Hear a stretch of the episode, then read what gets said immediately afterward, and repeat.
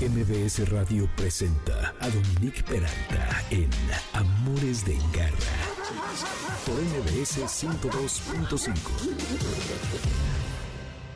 Muy buenas tardes en esta ciudad medio colapsada por aquello de la marcha Pride que está en reforma en varios, varias de las arterias de la ciudad. Hay problemas. Si ustedes todavía no salen de su casa, busquen rutas alternas para que se eviten ahora sí que la incomodidad y los retrasos y el estar parado por un largo rato en el tráfico que con este calor honestamente puede ser una experiencia no muy agradable. Bienvenidos amores de garra, hoy que es sábado 24 de junio. Esta canción de Metronomy es para que se pongan de buenas porque es una canción que definitivamente siempre está arriba. Se llama The Look, puede que sea una de las más famosas de este grupo. Y ah, en alguna época ellos solían abrirle a Coldplay y pues actualmente se han ganado su propio lugar siendo ya muy conocidos y pues como pueden escuchar ya sabrán por qué. Y pues bueno, esto es Amores de Garra. Espero que ah, aparte de, de las inconveniencias que está teniendo la gente por aquello del desfile, que estén disfrutando de sus sábado. En un ratito nos vamos a enlazar con eh, una reportera Nora Bucio de MBS para que nos platique cómo se está viviendo este desfile en vivo, en la calle. Y les recuerdo que tenemos aquí, estamos en vivo. Ahorita les voy a dar los teléfonos, el teléfono para que si quieren comunicarse con nosotros y reportarnos algo, lo hagan. Pero antes les quiero contar de qué va a tratar el programa y será, eh, primero vamos a hablar con Erika Fernández, quien va a platicarnos acerca de la marcha por los derechos de los animales que tendrá lugar el día de mañana 25 de junio a partir de las 11 de la mañana y va a iniciar en el Ángel de la Independencia. Son varias las peticiones que se tienen y vamos a hablar de eso con ella eh, por parte de las organizaciones que han organizado esta manifestación y que es muy importante si ustedes pueden asistir y si no estar pendientes porque nos tenemos que sumar por aquellos que no tienen voz, que evidentemente son los animales, fruto de todo este maltrato que hemos estado viendo en las últimas semanas y que se ha exacerbado no solamente en la Ciudad de México, sino a lo largo de la, del país y tenemos que estar alarmados por todo lo que está pasando, por lo que es un evento muy importante para visibilizar el maltrato animal. Después voy a hablar con Beca Duncan, a quien le mando un abrazo y que se venga tranquila porque está ella justamente atrapada en el tráfico, pero ya muy cerca de MBS Radio así que eh, pronto llegará. Eh, vino hace casi dos meses, me parece, a platicar acerca de la iconografía tanto de perros y gatos, pero no nos dio tiempo de abordar el tema de los gatos, por lo que hoy nos viene a hablar específicamente de esto a lo largo del tiempo y de la relevancia de estos animales que, como ustedes saben, encabezan sobre todo muchos de los videos que hay en internet y en redes. Pero bueno, hablamos de eso con ella en un rato y además está ya en la cabina conmigo Manuel González de Colágeno para Perros, quien habló acerca de la alimentación y de cómo complementarla a través del eh, caldo de hueso y de otros nutrientes que son importantes, ya que sabemos que los tanto perros como gatos son carnívoros y eh, sorprendentemente de lo que más les damos son carbohidratos vía las croquetas. Hay muchos puntos de vista, pero vamos a hablar al respecto porque sé que muchos de ustedes, Garra Escuchas, tienen dudas acerca de si de veras las croquetas son la mejor opción. Ya hablamos de eso la vez pasada y ahora específicamente Manuel nos va a platicar acerca de las grasas, pero también de otros complementos. Así que no hay razón por la cual deben de despegar, de despegar sus orejitas de estos micrófonos. Yo soy Dominique Peralta, esto es Amores de Garra, como les decía hace un momento, y están en el 102.5 FM, cuyo teléfono en cabina es el 5160 1025 Nuestro WhatsApp, y anótenlo porque Manuel nos tiene un regalo vía el WhatsApp, 552 213 1357. Se los voy a repetir, 552 213 1357. Nuestras redes en Twitter son Dominique Peralt y Amores Garra y en Instagram y Facebook Amores de Garra. El lunes, eh, como siempre se los platico, Vamos a tener el podcast en mbsnoticias.com y en el, en, ya saben, en Apple, en eh, iHeartRadio, en Spotify y en todas las plataformas que reparten este tipo de contenido. También pueden buscar la liga en nuestras redes y seguramente van a encontrar no solamente este programa, sino mucha información más que es pertinente para ser un tutor responsable y lo que a todos los que estamos aquí pegados nos interesa que es brindarle lo mejor a nuestros animales, porque de eso trata este programa. Entonces, esténse pendientes el lunes que en mbsnoticias.com y en todas estas plataformas que les comentaba podrán encontrar este tipo de contenido.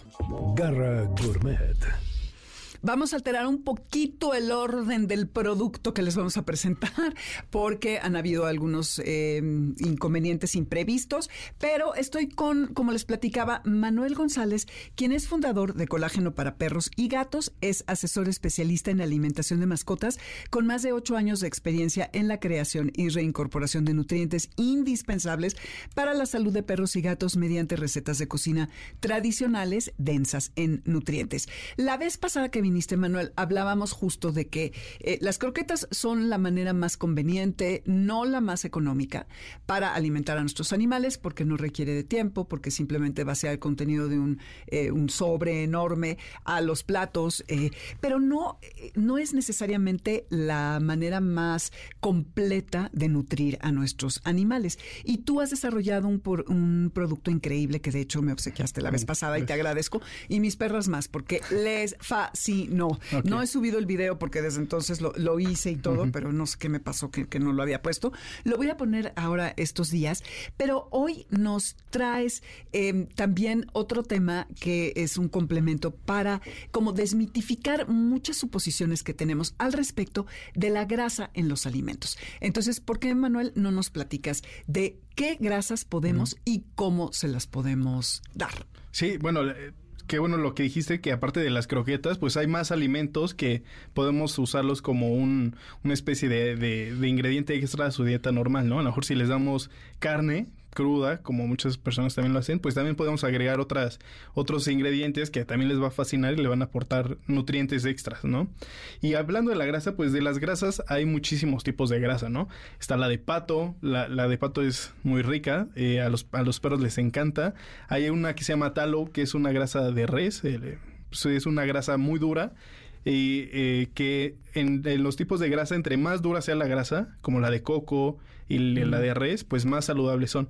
La grasa saturada es muy beneficiosa para los perros y gatos. Entonces, este es un, un, dato que podemos tener para diferenciar una grasa más saludable de una no tan saludable. Después está el ghee, que a los perros les encanta. Y lo bueno del ghee es que proviene de la mantequilla. La mantequilla es rica en vitaminas A y D3, que son las mismas vitaminas que tiene el, el aceite hígado de bacalao que se usa para que los niños crezcan, pues esto mismo ayuda a los perros y gatos de la misma manera. Si tenemos un perrito adoptado que está muy desnutrido, darle ghee es una excelente idea como para estimular este, estas vitaminas del crecimiento y del desarrollo, ¿no? Entonces, eh, todos este, estos tipos de grasa les ayudan mucho y al contrario de lo que creemos, no engordan al perro. ¿No? Mm. Las grasas, al no tener un, cuando no, como no te suben la, glucosa en sangre, es muy difícil que engorden al perro, ¿no? Entonces, recordemos, ya metiéndonos un poco más así, en temas más eh, científicos, por así decirlo, cuando hay glucosa, hay insulina, y la insulina y la glucosa forman grasa. ¿no? Si rompemos esta secuencia y nada más tenemos la, la, grasa sin la parte de la glucosa, pues nunca va a haber grasa, ¿no? Entonces, esta es la respuesta simplificada de por qué la, la, grasa no engorda a los perros ni a los gatos. Y al contrario, un perro vive de carne y grasa del animal, ¿no? Entonces es algo que a ellos les va súper bien y que su cuerpo está adaptado para poderlo, poder, poderlo procesar. Y aparte otra cosa muy interesante es que a partir de estas grasas y de su colesterol, pues los carnívoros eh, forman sus propias hormonas. Entonces, todo, todas estas hormonas son indispensables para los perros. ¿Por qué? Porque no producen colesterol. Entonces necesitan sacarlo de una fuente para poder eh, estimular esta producción de hormonas, ¿no? Recordemos que hormonas y colesterol, eh, pues siempre va, deben de ir juntas. Si el perro no tiene colesterol, va a tener problemas en las hormonas. ¿no? Entonces, todos estos tipos de grasa, incluso hasta el de coco, les es espectacular. ¿Por qué? Porque si seguimos esta regla de que entre más dura es la grasa, más saludable, pues la grasa de coco es dura a temperatura ambiente y esto nos da un indicador que es una grasa saludable. Y con dura, perdón, te refieres a que se solidifica cuando la dejas eh, quieta y sin cocinarla. sí. Porque el aceite de coco cuando no hace calor sí se vuelve una pasta. Claro. Sí, no, ahorita todos los que tienen aceite de coco no, los está derretido. exacto. Pero a una temperatura normal, no, no, no calurosa, pues vamos a ver que está eh, sólida. O sea, hasta cuesta trabajo sacar el aceite de coco o la manteca que es no es tan dura porque no es tan saturada, pues eh, también nos da un indicador de, de, la cantidad de grasa saturada que tienen pues, estas grasas, ¿no? Entonces hay muchas, el ghee es lo que yo siempre recomiendo porque les gusta mucho el sabor y aparte este sabor dulce del ghee les encanta a los perros. Los perros luego luego ven grasa y se la quieren comer porque su, su instinto les llama y le dicen, no, la grasa es saludable y se la comen, ¿no? Entonces, y aparte, el, el ghee puedes hacer eh, con un poco de hígado y ghee, puedes hacer un paté Mm. que les ve espectacular, ¿no? O sea, a los perros les encanta el paté, les encanta el hígado. Y es una increíble idea para un perro rescatado, ¿no? Te digo, por esta parte de las vitaminas que van a estimular su, su crecimiento. Y aparte, pues es súper fácil de hacer y se lo puedes poner como, como para que juegue, ¿no? Se lo pones en una en su juguete y el perro va a estar ahí tratando de sacar el paté. ¿Hígado crudo, Manuel? No, e- ese lo pueden cocinar. ¿Y lo como- cocinamos? Hay muchas ¿Hígado recetas de en- qué? de, De- res. De res. Sí, sí. ¿Más que el de pollo? El- es que el pollo, si no conseguimos un pollo eh, de libre de de corral libre y todo esto, pues es muy difícil tener un hígado como de calidad. Y el de res, pues hasta en una carnicería podemos de repente encontrar una, una vaca de libre pastoreo, ¿no? Aquí en México, porque no es tan industrializado. Pero el pollo sí es muy industrializado, entonces siempre recomiendo res. Y también puerco tampoco casi lo recomiendo mucho porque es muy difícil encontrar este puercos de puerco. mm, que estén saludables y bien criados y todo. Entonces de res a lo mejor no va a tener ese mismo sabor rico como del de pollo o el de pato, pero pues les, les, les va a gustar, o sea, de ahí no hay tema. ¿No? Entonces estas grasas son las principales que les podemos dar a nuestro perro, pero aparte podemos ir mezclando diferentes eh, alimentos, como por ejemplo, han visto, cuando nosotros preparamos grasa, sacamos eh, gorditos y los ponemos a, a freír, pues va a soltar todo este gordito, las grasas, y nos van a quedar como unos chicharroncitos. Estos chicharroncitos no saben cómo les encantan los perros. O sea, los huelen y se les hace agua a la boca y brincan ahí en la cocina para podérselos comer. Y estos son una excelente idea como para hacer un premio casero, ¿no? Si tenemos ahí un poquito de bistec, podemos este freírlos, que se fríen en su misma grasa y, est- y estos chicharrones les van a encantar. Y por eso digo que los perros también pueden comer frito, ¿no? Mm. Un frito saludable, eh, sin, sin azúcar, sin tipos de aceites vegetales que hacen daño. ¿Con qué aceite? Con la, misma, grasa de la, la, misma grasa o con grasa del, del tocino.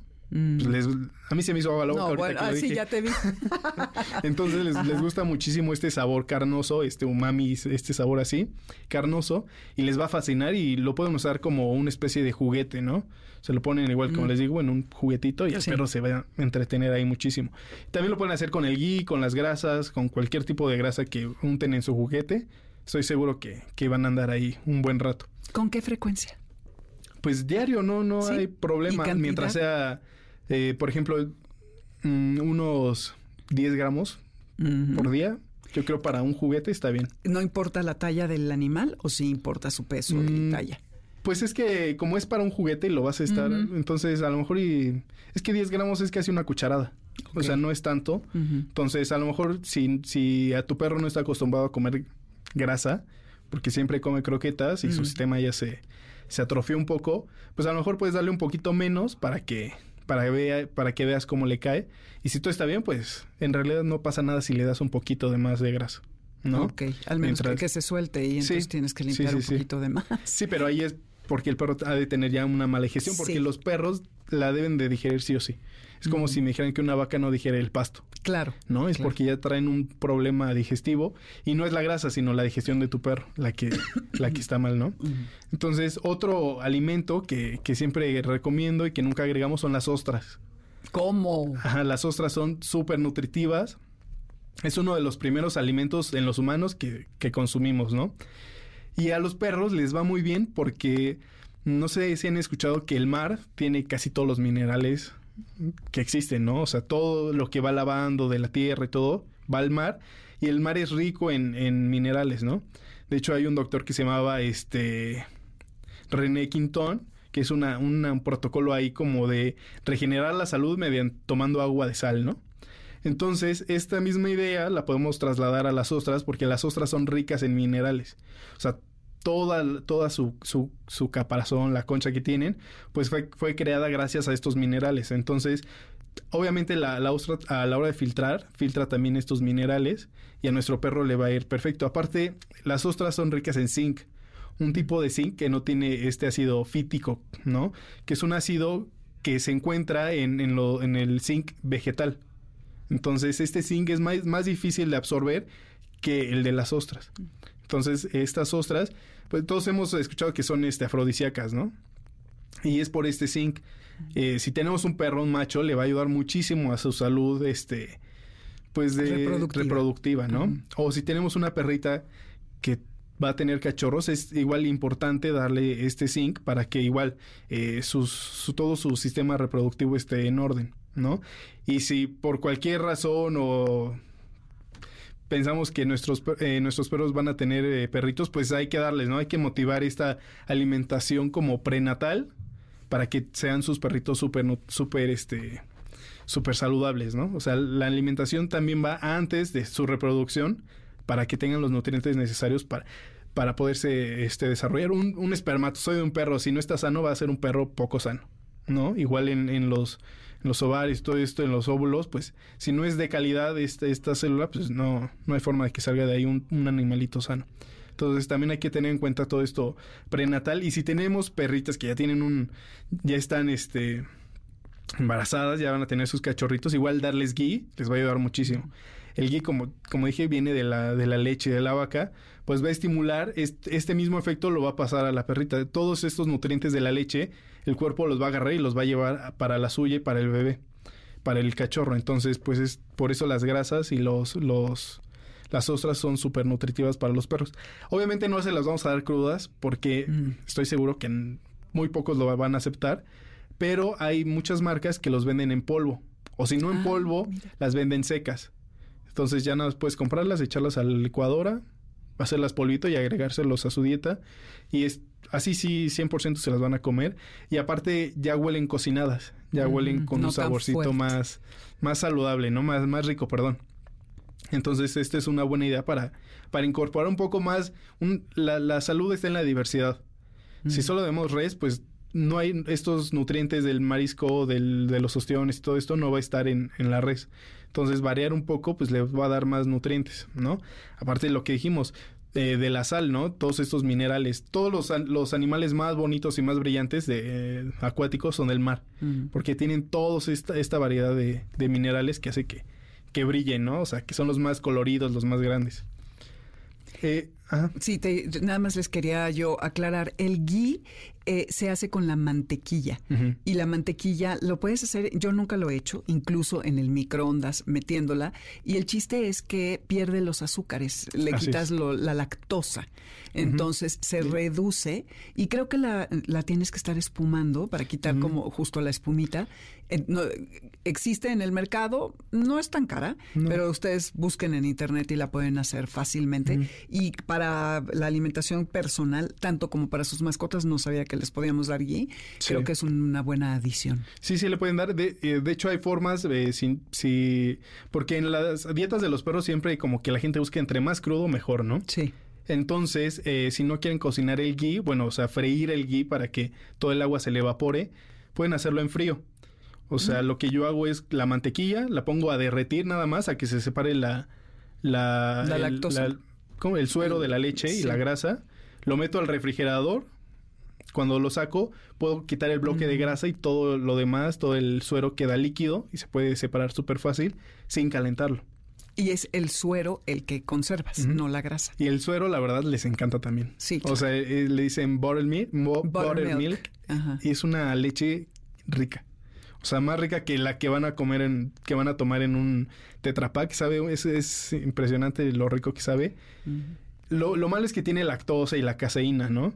Pero yo les doy tantito a mis perros porque le, lo huelen y se les hace agua a la boca, ¿no? Entonces les encanta. Pues y sabe a mantequilla. Entonces es una leche Sí, y también se usa para cocinar. Eh, en Estados Unidos te la venden ya hecha, pero ustedes ahora sí que ya la sección de cocina de Amores de Garra, es así, me la sé. Por una taza de leche de vaca le ponen una cucharadita ya sea de limón o de vinagre y eso corta la leche. Entonces esperan tantito y van a ver cómo se coagula y se espesa.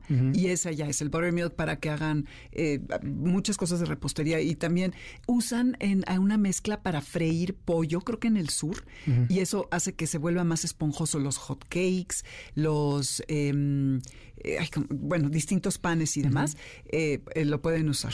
Y es muy fácil de hacer porque en México no se consigue como tal. Sí, no, pero sí, es, sí es, demasiado rica.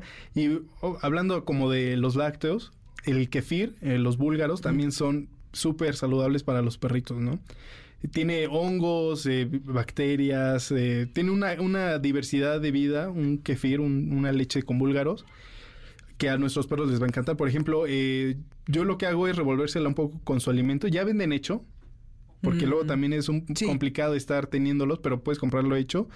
Ponerle una cucharadita a su comida y lo revuelves y el perro ni lo va a notar. Y le estás aportando un, un, un incremento en la cantidad de bacterias saludables que va a tener en su cuerpo, ¿no? Porque también nuestros perros eh, consumen, si no les damos agua de garrafón, por así decirlo, trae cloro. El cloro mata las bacterias de su, de su flora y esto hace que su, sistema inmunológico pues, se, se, atrofie. Entonces, darle probióticos naturales, eh, a lo mejor hay pastillas de probióticos, pero no tienen la diversidad de, un, de una leche hecha con búlgaros. Entonces, este, este alimento pues es altamente nutritivo y aparte tiene vitamina C, que a los perros no les hace mucha falta, pero pues va a ayudar a igual a estimular el sistema inmunológico. Y no sé si conozcan el chucrut. Sí. Bueno, el chucrut que es la col que hacen los alemanes la col fermentada. con vinagre Eso tiene un sabor fuerte, pero eh, si la deshidratas, o sea, si la dejas, pues a abrir tu horno, metes una charola con chucrut y dejas ahí un, al fuego más lento que puedas y dejas un poco abierta la puerta, se va a deshidratar el chucrut. Y esto se lo espolvoreas en su comida. Hay que agregar poquito porque a los perros el sabor ácido, no les agrada. Y esto va a hacer que igual tengan una cantidad de, de microorganismos y bacterias muy amplio para para poder este, avanzar ahí en su vida, ¿no? Que estén más sanos ante cualquier enfermedad. Y entonces todos estos lácteos y todos estos fermentos también los puede hacer una persona, es muy fácil. Y obviamente pues a su perro le pueden dar también un poquito. O el, caldito del chucrut, que suelta como el, el mismo jugo de la col, se lo agarran con una cucharadita y se lo ponen y listo, ¿no? Otro, otro fermento que pueden hacer es agarrar un poquito de vinagre de sidra de manzana y se lo agregan en el agua, en el agua que que toman y esto va a estimular como a, sus ácidos gástricos, ¿no? Para que puedan digerir mejor la carne, ¿no? Si es que le dan carne. Y aparte, pues tiene minerales, trae enzimas, trae vitaminas que pues, a los perros también les va a hacer muchísimo. Mucha falta. Están buenísimos todos estos consejos que nos das, Manuel. Muchas gracias. ¿Dónde te puede localizar quien quisiera más información acerca de tus productos, acerca de todo esto que nos dices? Ah, y tienes un regalo. Ah, sí, eh, en el teléfono de Amores de Garra, a todos los que manden mensaje, eh, van a poder descargar un, un documento donde hice una lista de todos estos eh, alimentos saludables para sus perritos y puedan mejorar ahí su salud. Exacto, entonces escríbanos al 552 213 1357, 552 213 1357 y nos ponen quiero el documento de la grasa y se los vamos a enviar. Claro. Okay. ¿Y tus redes dónde te localizan? estamos en arroba colágeno para perros, en Instagram principalmente, y en el mail manuel arroba colágeno para perros. Buenísimo. Muchísimas gracias. No, a ti, muchas gracias. Radar de Garra. Estamos ahora sí enlazados con Nora Bucio, quien es reportera de MBS Radio, y nos va a platicar, Nora, ¿cómo estás? ¿Cómo va la marcha por allá? ¿Cómo va? Dominique, te saludo con muchísimo gusto y de la misma forma al auditorio. Y de repente el arco iris estalló y las calles del centro de la Ciudad de México y de todo el país se llenaron de glitter, tres salas de ángel, coronas de reyes y reinas y ligueros bajo las faldas de quienes alguna vez fueron ellos y ahora son ellas, y las que fueron ellas mostrando con orgullo las cicatrices de las histerectomías para convertirse en ellos. La marcha por la diversidad y el orgullo dio paso a una marea de colores, de gritos, de madres y padres que acompañan a sus hijas para que no se sientan solos en medio de esa diversidad. Y Dominique, como no puede faltar, obviamente cuando se trata de una familia traemos hasta nuestros amigos de cuatro patas. Así es que muchos de los perros han venido acompañando a estas parejas, a personas solas, a quienes han venido en el núcleo familiar también a reconocerse en esta diversidad sexual y también social. Y bueno, pues en este momento déjame decirte que se ha convertido esto en una verdadera fiesta con música, colores, artistas y bueno, pues están por llegar ya muchos al Zócalo de la Ciudad de México. Dominique, se espera que todavía esta marcha, que no ha terminado de salir del Ángel de la Independencia, le falta aproximadamente unas dos horas de camino para que pueda al menos concluir la primera columna. Es lo que tenemos hasta el momento. Oye, pues sí, así fue el año pasado. Estuvimos ahí con EXA, con MBS, con todas las estaciones del grupo y justamente no salían los camiones porque había tal cantidad de gente que estaba todo abarrotado en reforma. Así que pues te deseo que transites de lo más ligeramente esta marcha con el calor que hace y, e imagino que los perros deben estar muriéndose de calor, pobrecitos.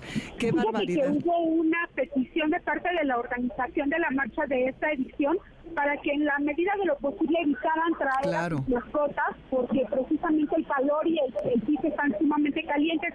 La verdad es que ha sido mínima la participación, por supuesto, de los canes en esta ocasión, pero también déjame decirte que hay gente que está, bueno, pues regalando agua, sobre todo gente del gobierno de la Ciudad de México y de Derechos Humanos. Y bueno, pues se pueden hacer algunas paradas en negocios, en negocios que obviamente también son afines a la diversidad y que, bueno, pues están siendo generosos también con estos animales y mascotas. Dominique, bueno, pues a esta marcha todavía le falta muchísimo. Déjame decirte que estamos aguantando el calor a base de paletas de colores, también, por supuesto, de los colores del arco iris. Y bueno, pues esperamos llegar al Zócalo dentro de por lo menos una hora, si es posible, porque es un río de gente que tiene inundada no solo la avenida principal, sino también las banquetas alrededor de esta zona. Nos encontramos precisamente enfrente de la Alameda Central. Pues te deseo que no tengas mucho calor y disfruta porque es increíble, conmovedor, impresionante. Hay una camaradería eh, maravillosa. Bueno, es lo que yo experimenté el, año pasado. Nora Bucio, muchísimas gracias por tu reporte. Garra, ¿escuchas? Esto que van a escuchar es Chemical Brothers. Nos vamos súper rápido eh, porque se nos desacomodó un poco todo el modelito que traíamos para hoy.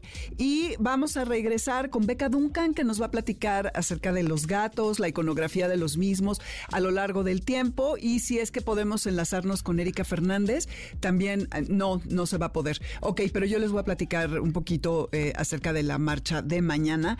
Tuvo un problema con su perro eh, y justo cuando estaba ya estaba en línea y se tuvo que ir por una emergencia. Le mandamos un abrazo y que se resuelva muy pronto. A ver si la próxima semana podemos hablar con ella. Vayan por una bebida para quitarse este calor. Vamos al corte y no se vayan porque regresamos en Amores de Garra con Beca Duncan y estos Chemical Brothers. Shh, no, shh, quieto. Quieto. Quédate con nosotros. En un momento regresamos. Estás escuchando Amores de Garra en MBS 102.5. Continuamos en Amores de Garra con Dominique Peralta en MBS 102.5. ¿Sabes dónde está tu gato? Regresamos. MBS 102.5.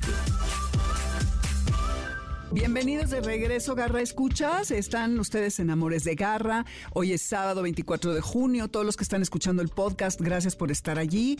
Y bueno, les decía que con Erika Fernández íbamos a hablar acerca de la marcha. Tuvo una emergencia con su perro, no vamos a podernos conectar, pero les cuento rápidamente que el día de mañana a partir de las 11, eh, saliendo del Ángel de la Independencia, va a haber esta marcha a donde no están invitados los perros por obvias razones. Les puede dar golpe de calor en tres minutos. En cinco minutos, y no lo estoy diciendo así porque se me ocurrió, han venido aquí expertos a hablar al respecto y es cierto, se va a juntar mucha gente y sobre todo la temperatura no está para que salgan a caminar. De hecho, Beca ahorita nos estaba comentando del que estaba pensando en lo que es que los cojinetes de las patas de los perros estén en contacto con el asfalto, con el arroyo vehicular, con las banquetas y eso ellos por allí sudan, eh, tienen unas pequeñas em, em, este, glándulas, gracias, sudoríparas, eh, y imagínense la temperatura a la que alcanza se van a quemar. Entonces no lo hagan.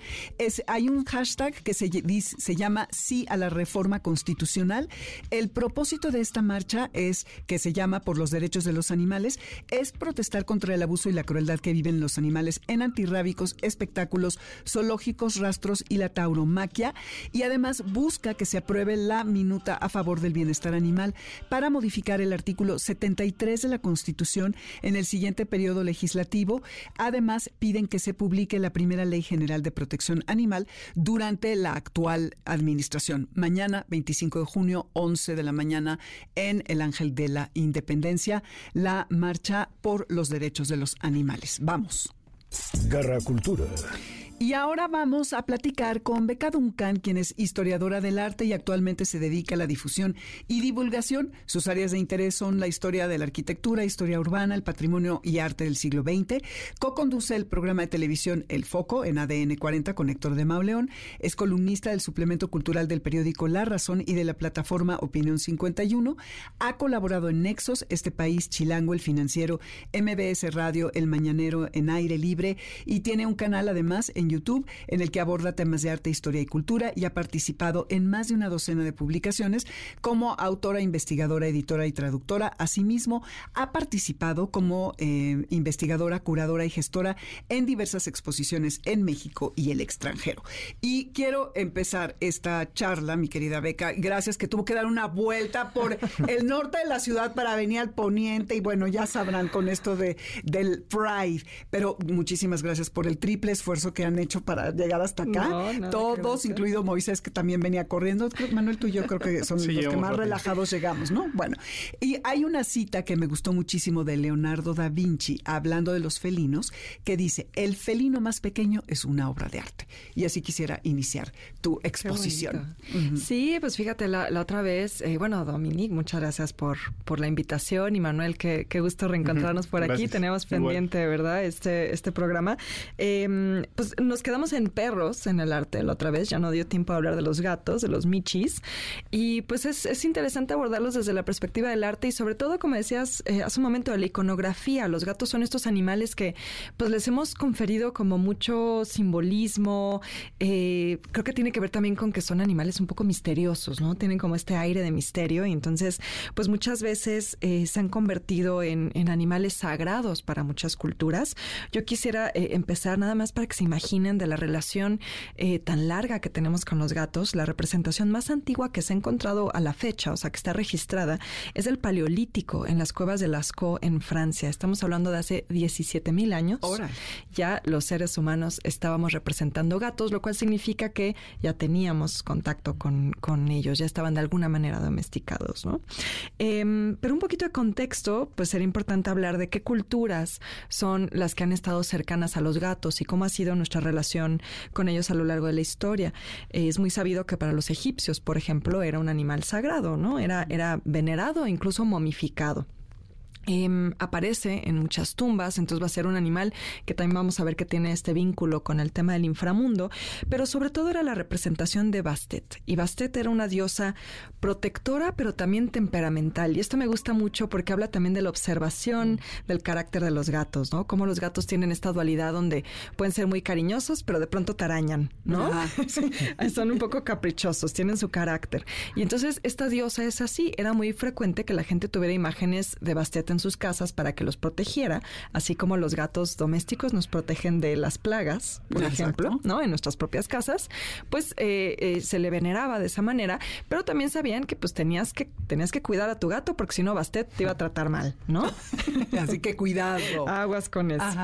Y luego eh, el tema de los celtas, a mí, bueno, es una cultura que a mí me, resulta fascinante, pero para ellos también los gatos fueron importantes y es quizá a través de ellos que tenemos esta idea de que los gatos son de mala fortuna porque em, ellos son de estos de estas culturas que también vinculan a los gatos a lo sobrenatural, a lo sobrenatural, también a la brujería, mucho de la de la tradición que nosotros entendemos hoy por brujería, las brujas de, de, series como Sabrina, por ejemplo, por ejemplo exacto. vienen de, de, la tradición celta, ¿no? De, esa de, ese tipo de brujería. Entonces, los gatos van a estar vinculados a la brujería y a los malos espíritus. Y hay eh, ahí un personaje de la mitología del folclore celta que me parece fascinante, que eh, sigue muy presente en Irlanda y en Escocia, que es conocido como el Cotshi eh, en, en, en celta. que se escribe Kaith Sis.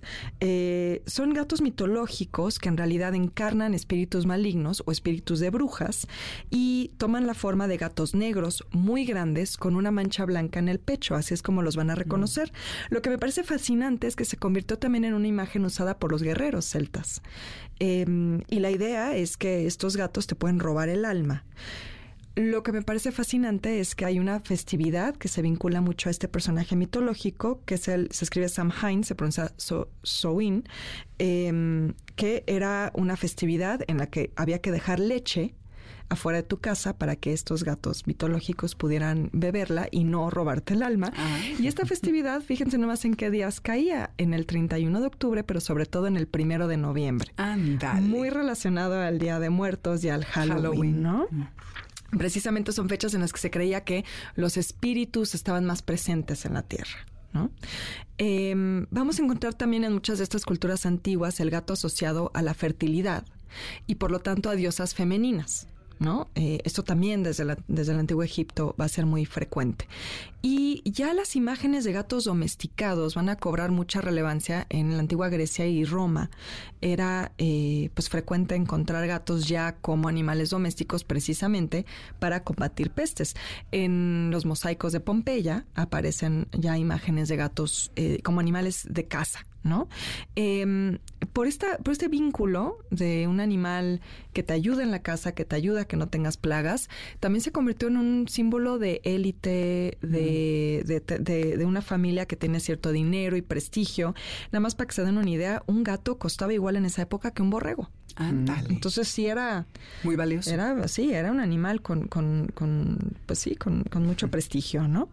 Y esto continúa en la Edad Media eh, el único animal que estaba permitido en los monasterios eran los gatos, por ejemplo. Qué maravilla.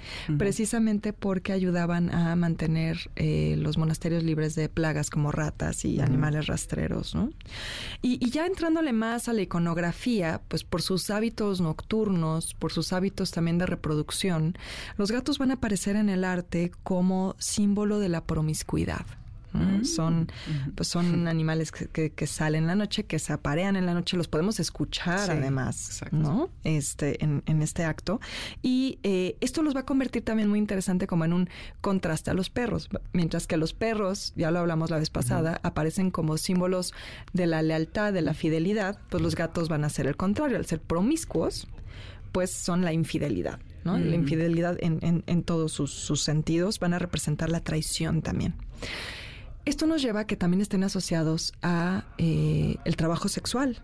Entonces vamos a encontrar muchas veces el gato representado en la iconografía en contextos en los que parece aludir a esto, ¿no? Un ejemplo muy muy famoso que también nos ayuda a ejemplificar eh, este, esta dualidad entre gato y perro es la obra Olimpia de Edward Manet. Ahí aparece una mujer que se sabe que es eh, una, una, prostituta, está en un burdel, aparece acostada con un gato negro erizándose a un lado y una sirvienta afrodescendiente ofreciéndole un regalo probablemente a alguno de sus admiradores. Esta imagen es casi igual a la Venus de Tiziano, pero digamos que la subierte, la Venus de Tiziano está igualmente desnuda en la misma posición, pero a un lado de, de de ella duerme un perro. Entonces la Venus de Tiziano es, digamos, la mujer buena, leal, leal, ¿no? Y eh, la de la Olimpia de Manet, pues es la mujer promiscua, infiel.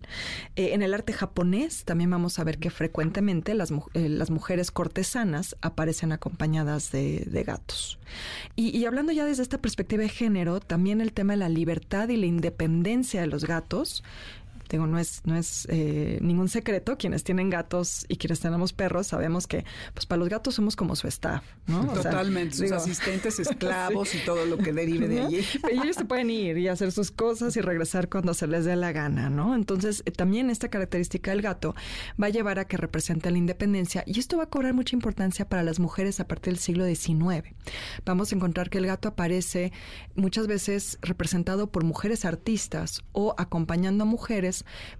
para eh, hacer un guiño a la liberación femenina, mm. a las mujeres que son independientes, a las mujeres que como los gatos salen solas de noche cuando no es bien visto salir sola de noche, ¿no? Entonces, eh, algunas artistas que lo representan de esta manera está Susan Baladón, que era una pintora del impresionismo, una gran rebelde, era hija de una lavandera, termina convirtiéndose en modelo y posteriormente en pintora por derecho propio.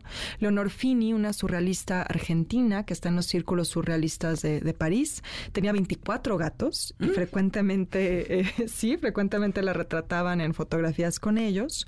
Dora Maar es eh, una de las artistas fotógrafas que, retrata a Fini con sus gatos y ella misma tenía gatos también. Y en el caso mexicano, Remedios Varo va a ser otra gran, sí, gran amante de los gatos. Ella también por este tema de, que ella era como bruja. también tenía esa ese rollo con, los gatos. Y bueno, eso nos lleva justo a eh, el gato como representación de la brujería y de lo sobrenatural en el arte. Esto está registrado desde el siglo XVI. Eh, comienzan a asociarse probablemente por este vínculo con la cultura celta al paganismo, ¿no? Ya conforme, digamos, eh, comienza a cobrar fuerza sobre todo las cacerías de brujas en el norte de Europa. Eso también es importante eh, distinguirlo, digamos, de la Inquisición, que es en el mundo hispánico, en eh, el norte de Europa, en el Reino Unido particularmente, pues va a ser donde realmente se van a dar las cacerías de brujas como las que imaginamos en el, digamos, en, el, en, la cultura popular, ¿no? Em, ahí es donde va a surgir esta idea de que el gato representa eh, a la presencia del, del diablo o es el diablo, mismo, ¿no? Y fíjense que aquí hay un dato muy interesante para los amantes de los gatos y es que este tema es el tema de la que es considerada la primera novela en lengua inglesa. Se llama Beware the Cat, fue escrita por William Baldwin en 1561 en el Reino Unido y eh, es un poco una sátira, se burla del miedo a los gatos mm. eh, y de las cacerías de brujas. Entonces, eh, bueno, pues esos son como algunos de los temas que vamos a encontrar muchas veces en, en, cuanto a la representación de los gatos en el arte. Y pues también les traía una lista de algunos artistas que eran muy famosos por su amor a los gatos, para quienes pues precisamente también son, son Team Michi. Exacto, eso sí, que los hay, los hay. Ay, claro, es, es una de las grandes este, preguntas que hay que hacer en la vida. Sobre todo, yo se los recomendaría cuando, cuando se están emparejando con alguien, hay que aclarar de qué equipo son. Eh, sí, porque ahí puede haber diferencias. Michi, puede haber diferencias graves. Exacto, hay que cuidarse de ello. Exacto. Eh, Gustav Klimt, hay una foto muy famosa de 1912 de Gustav, Klimt, eh, este artista del Art Nouveau austriaco. Él tenía un gato llamado Katze. Henry Matisse también es uno de los grandes amantes de los gatos. Él tenía tres, Minouche, Cusi y Lepus.